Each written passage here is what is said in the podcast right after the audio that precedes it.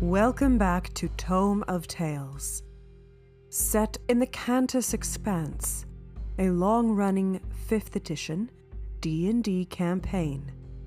This episode continues directly after the events of For Every Light, a Shadow. Co-written with Andy and Ian.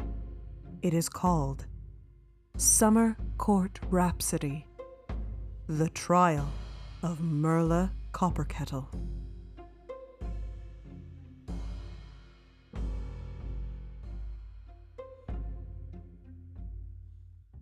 Thunder rolls in.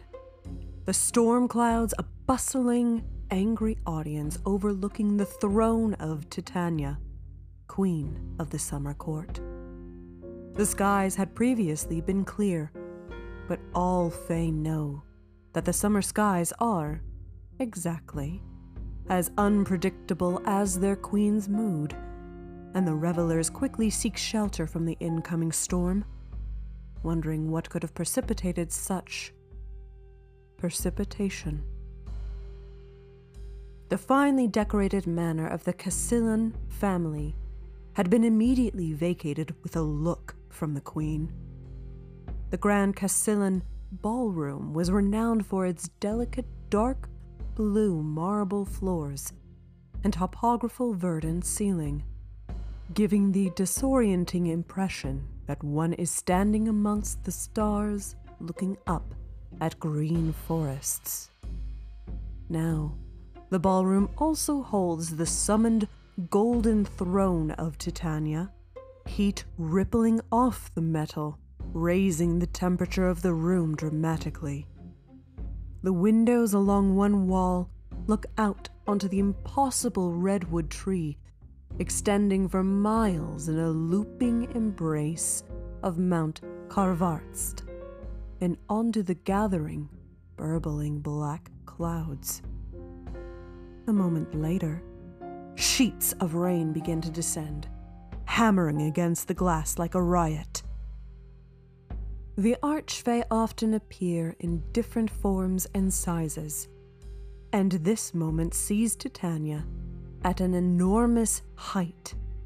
A 25 foot giant queen, seated in her throne, which has grown to match, head only not bursting through the ceiling because she leans forward intensely, one mighty hand supporting her chin and the other slowly crushing the golden armrest beside her.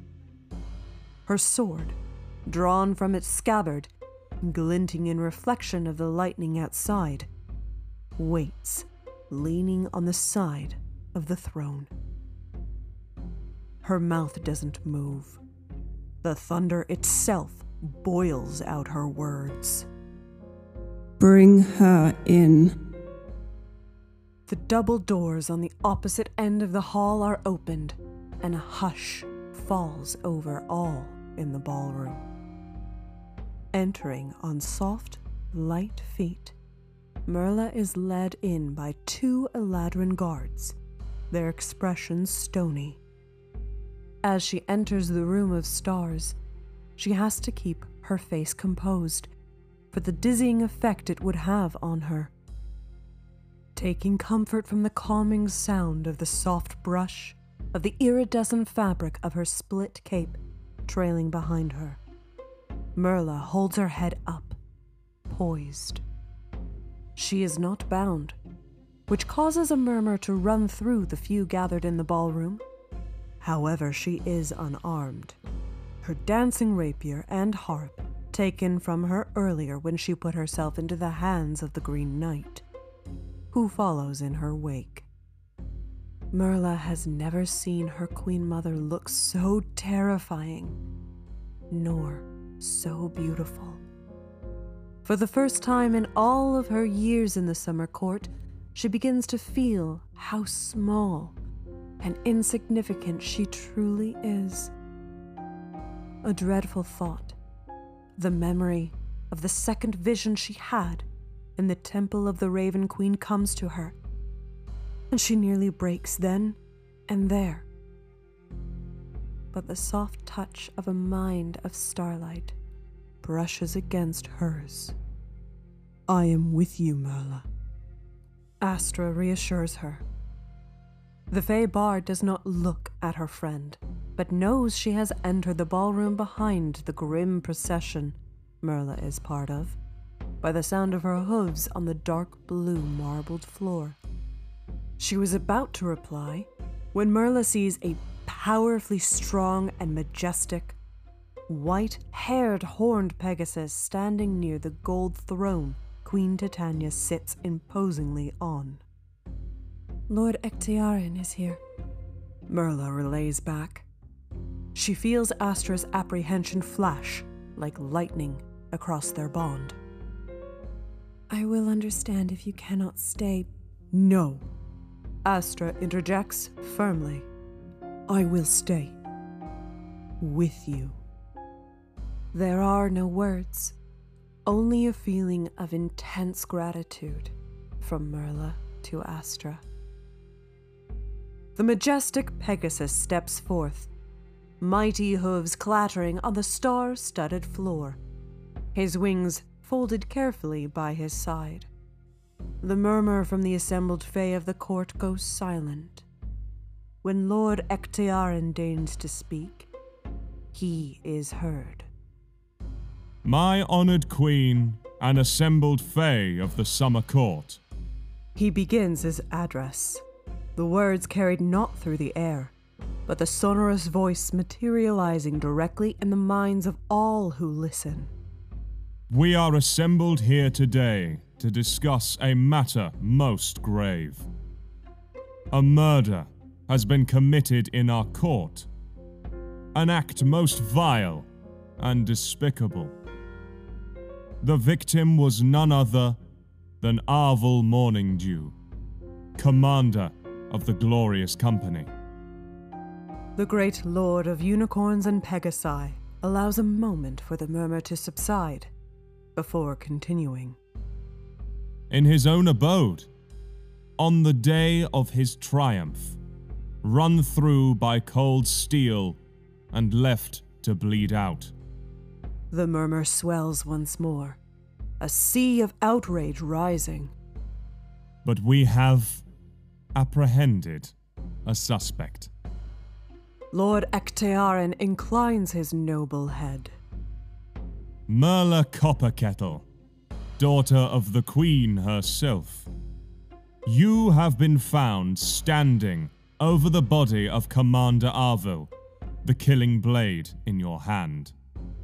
Your companions have left the summer court, but you surrendered yourself to the Green Knight. What do you have to say in your defense? Merla feels the eyes of the Fae gathered, watching her, waiting. There murmurs a low, buzzing hum, pressing on the back of her mind. The only eyes that matter, though, burn into her from on high. I sought out Commander Arvel Morningdew at his residence to ask him questions. You may recall, since Saliasuli Varanal, I have worn a cloak made of the most beautiful, shimmering feathers that allowed me to fly. A dream of mine for many, many years. She feels a phantom pain from the scars on her back. This cloak was a gift from the commander for the campaign he and I fought together in Avernus. A beautiful gift, but one with hidden intentions. Merla looks from Lord Eachthighern up to Queen Titania, and in a sing song voice that is achingly beautiful, recites the poem that came to her when she cast her spell in the Four Fair Winds.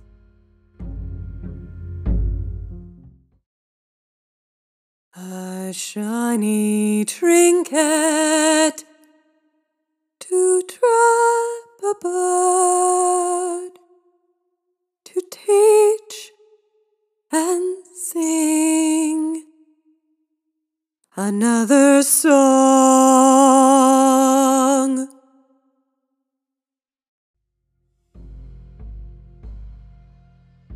The sound of her melodious voice echoes in the grand hall as her eyes stay locked with the great Seelie Queen's intense gaze. The murmuring has stopped. The hall eerily silent as the echoes of Merla's voice fades away. After a beat, her eyes fall to her hands, where Arvel's blood had been not long ago. She still feels the weight of his dying body in her arms. We agreed to a duel. For each touch, one would ask a question and the other would answer honestly. My companions were allowed to assist me, but it was to be a duel of honor. To ensure we would not hurt each other fatally, he brought out two pins for protection. From the collar of her shirt, Merla takes off the golden pin, holding it up for the queen to see, the sunburst glinting. Arvel gave me this one. It is true to what he said. It protected me. Merla pauses, turning her head to pull back the collar of her shirt, where the edge of a bruise can be seen. This one darker than the one blossoming into life on her upper right arm. She winces a little, but keeps her voice steady. For pain is the greatest teacher. She quotes the commander, voice tinged with remorse. As for the pin Arvel wore, Merla trails off and gestures to the Green Knight. The Queen's chosen sword steps forward, kneels down before the throne, and offers up the obsidian token for inspection. The magic that disguised it has been spent, but the lone raven feather dangling from the obsidian shard is unmistakable. Thunder rumbles outside as the warrior queen's expression hardens. Merla watches her queen mother's reaction, unsure how her words are being received. Is she starting to make her own case? Or is she merely proving her own guilt? Keep going, Merla. Astra encourages her, softly stamping her hoof. Do not give up. A determined line creases her brow, and the small Fey bard takes a daring step forward towards the towering throne and the mighty archfey that sits upon it as she continues. The protection it was meant to give failed because someone did not want it to work. Because of outside interference, Arvel's pin was illusioned to look like the one he gave me. I did not know it was false. Merla steps closer, looking up at the great Seelie Queen, her blue eyes echoing the sincerity of her words. I told you on my last visit, Arvel gave me that cloak. And since I put it on, I have felt something trying to change me that the Raven Queen herself marked me in some way. Merla spins around and opens her split cape, showing the dark, jagged talon scars that go down her back. The unsettling murmur of voices at her display sounds like the beating of wings for a split second. But another encouraging brush to her mind from Astra steadies her. Merla looks to those few in the ballroom who seem most concerned, locking eyes with each of them in turn, seeing them, and willing them to see her plight. That cloak drew the Raven Queen's attention to me, and before I knew it, I started appearing different, looking less like myself and something more dreadful, like her. But I got free with the help of my companions, some of whom were with me when I went to speak to Commander Arvel. Merla slowly pivots around to face Lord Eachthighern and the Green Knight, speaking to them as she continues. I managed to touch him twice in our duel. On the first, I asked him who gave him the cloak, and he said, I got it from a friend who deals in such specialty things. She takes another step forward, and a mirthless smile touches her lips. He knew exactly what he gave me and what it was meant to do. Titania's expression is unmoving, face the size of Merla's whole body staring at her. But murmurs spread throughout the few assembled Fae before being quickly hushed again. The half smile fades from Merla's face, and it's like she is reliving the moment again. They see the memory of it in her eyes. It was on my second touch that the protection from Arvel's pin failed, and the thrust of my sword, which should have been stopped, kept going. Merla looks up to the great Seelie Queen and finally lets go of the emotions that have been roiling within her. A wave of remorse for having killed one of the Fae of the Summer Court at having failed in getting the answers she desperately wanted. But above all, for hurting her mother in a way she can never take back. Her eyes glisten as the tears gather into crystal clear pools in the corners, to fall down her cheeks as she looks up to the face she loves so much with a grace that only the Fae have, Merla kneels down, and a hush falls over the hall as indiscernible music, so achingly sorrowful and full of melancholy, comes from Merla herself. I tried to bring him back, Femere. The Green Knight can attest to it. I tried to bring him back. But Arvel's soul was unwilling or unable to return. I did not wish nor intend to kill Arvel. I wanted answers, and now all I have is his blood on my hands. I would never harm you, or this court, my home that I love, intentionally like this. The queen sits back, shoulders hunching against the ceiling forcing her to recline slightly, looking off into the middle distance, considering. After a few moments, she leans back down again, and her voice booms out, still serious and touched with deep rage, but not as thunderous. Can more be said of these events, this crime? A witness or a suspect speak your mind. The mortals reported an unseelie leaving the scene of the crime. The Green Knight says as he stands, addressing the Queen and the court at large. I did not see them myself, but the Winter Court outcast, Faye, described seeing a pale figure escaping through a portal. Ritual scarring suggests a Kabalite.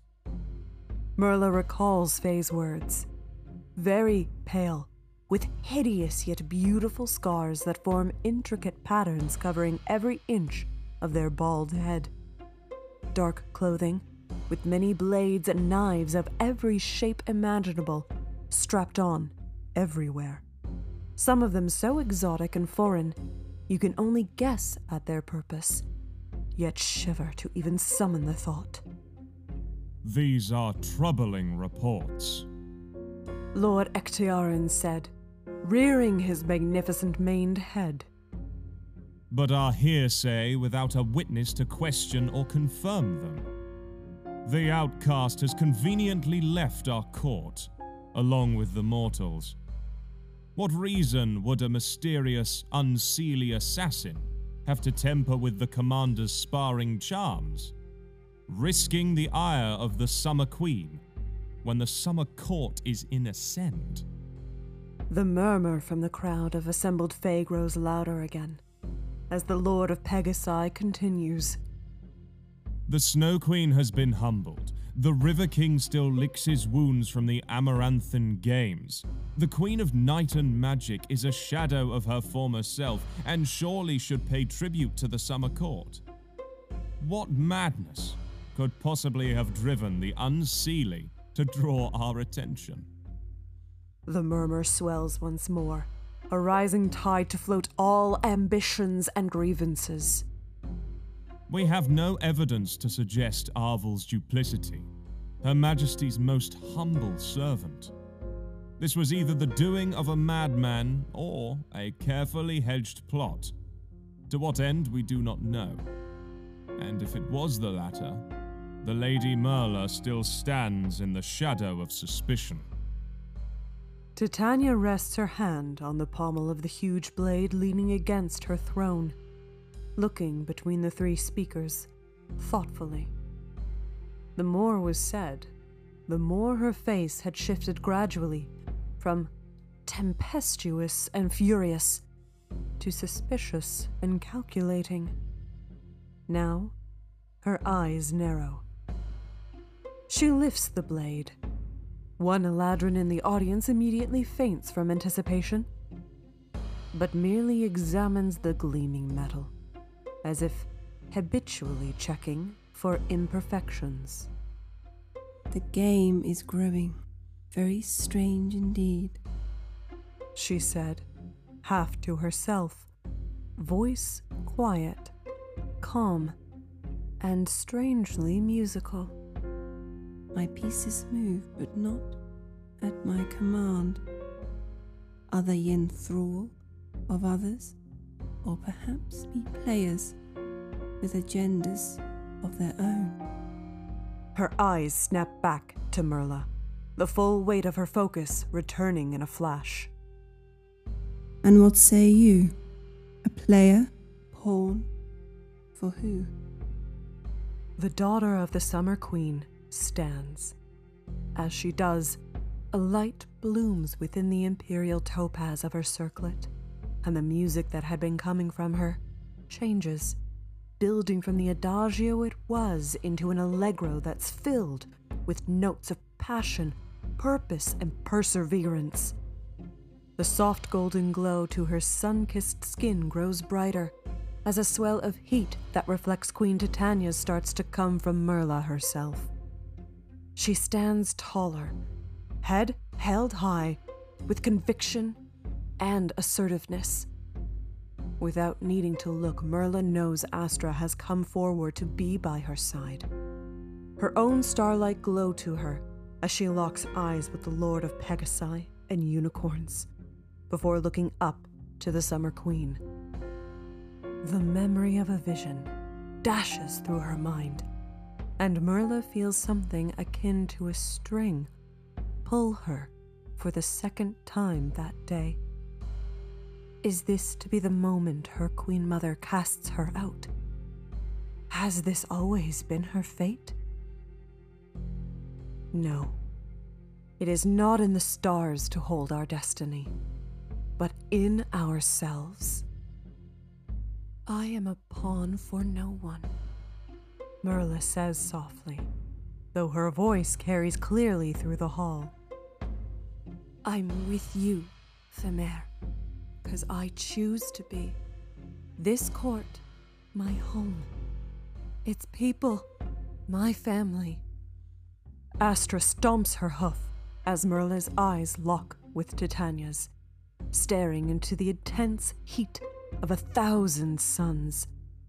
Merla feels a fear, wanting to break her, but she won't let it.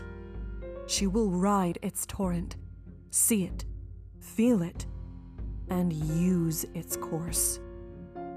She is stronger now than she has ever been, and it's time for her to accept her place, where she knows she belongs. I have wronged you by my unintended actions, but I will prove worthy of you again.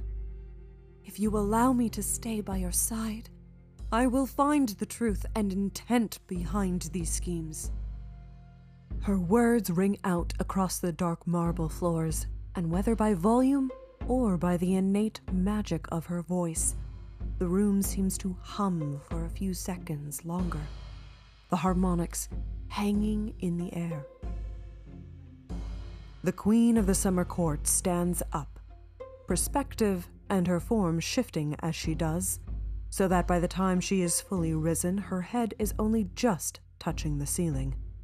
Relatively smaller, but still many times the height of the halfling woman. The uncovered blade still in her hand, she hefts it a few times, testing the weight of it as much as she tested the weight of the evidence before her. Looking down at the small form of Merla before her, Titania lets out a sharp breath and steps forward, bringing the blade back for a strike. And time stands still. The blade unmoving, a deadly blow hanging in the air, Titania's hair suspended around her head.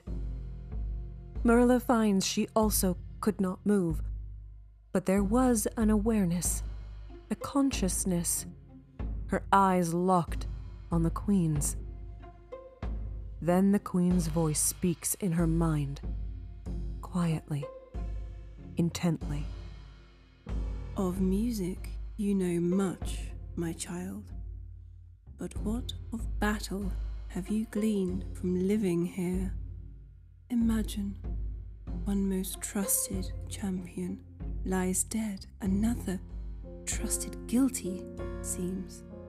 Some forces unknown, yet at court at work, manipulate events, and something's wrong. Cannot trust them, all dare not, must not, and yet they plead to stay. What would you say? There is a breath, the space between notes. The line between seeming and being is as fine as spider silk. Merla replies, her voice strong. Doubt is an opening these forces unknown will exploit amongst our allies and in ourselves. Caution is never for naught, but have enough courage to trust love one more time, and always one more time. Though time has stopped, a glistening tear pools in the corner of the child's eye, waiting on the precipice, ready to fall with her mother's sword. Thamare, have I ever given you reason to doubt me? I am here before you because I love you. I am yours from your song's beginning to its end. A sigh. The answer born of you, romance and hope.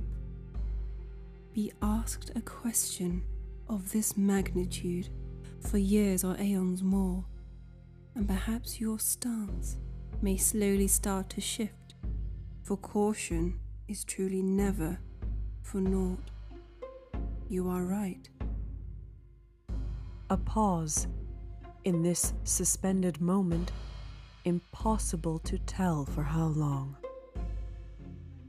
Either you intend deception, none could better lie to me so sure as you, or you are speaking true, and yet you have killed Arvel, a hero of my throne and court. You know my song. Her flowing speech interrupted, the blade slips forward a few inches before stopping again. You gave me pause the moment that was known. You love me, child, and yet nothing needs more caution, for 'tis sweet, but not a help. So if to serve me truly is your aim, you cannot do it here, and from this crime I cannot yet absolve you of all blame. Titania's frozen face shifts, hardening while the hair and body remain perfectly still, like the world around them. Figure it out, Merla. The world resumes. The blade falls. Assembled Fae gasp. One faints again. The glimmering steel stops an inch from Merla's neck. Perfectly still, Titania speaks out to the whole crowd now. A crime has been committed, yet the case is shrouded still. I cannot, in good conscience, pass a verdict now. She looks directly at the halfling at the end of her sword, face reflected in the steel. Go from this place. Do not return each month as planned before. You will be summoned when a verdict's reached. The blade withdraws, and Titania sits back upon her throne. Merla, her radiance undimmed, stares at the Summer Queen for a moment longer. The echoing silence of the great Seelie Fae's words reverberating through the hall. The gathered Fae look back and forth between their queen and Lady Merla, a mix of disbelief, apprehension, and uncertainty on many a face.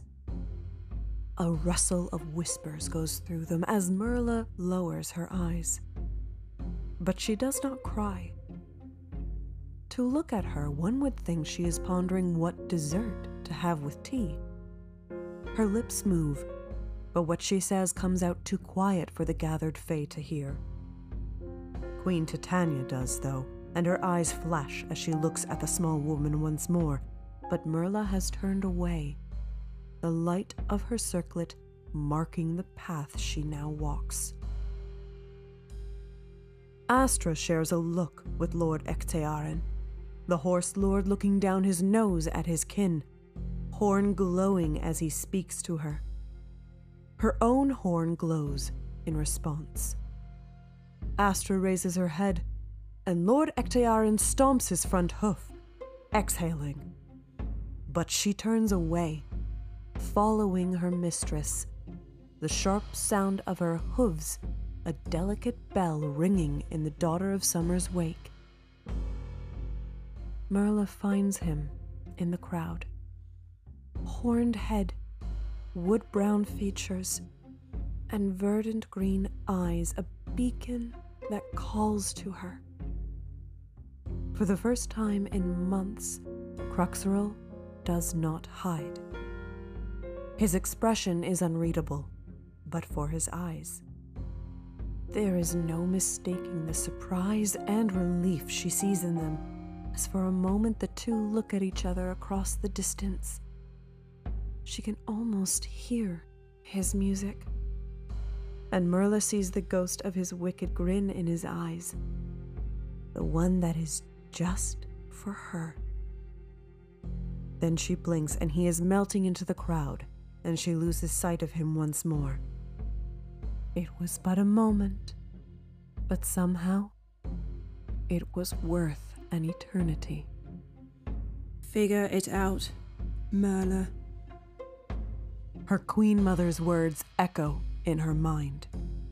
Merla's eyes take on a hard edge of determination as she steps through the double doors of night to leave the only home she has ever known and loved. The rain has stopped, but the dark clouds remain. She looks to Astra, who kneels down, allowing her mistress to climb up to her back. I will find the answers, Femere, and come back to you. I promise. With a call that reverberates through the air, Merla and Astra take off at a run that soon sees the two soaring up into the sky. The echo of Merla's voice lingers long after she has gone. A promise not to be forgotten.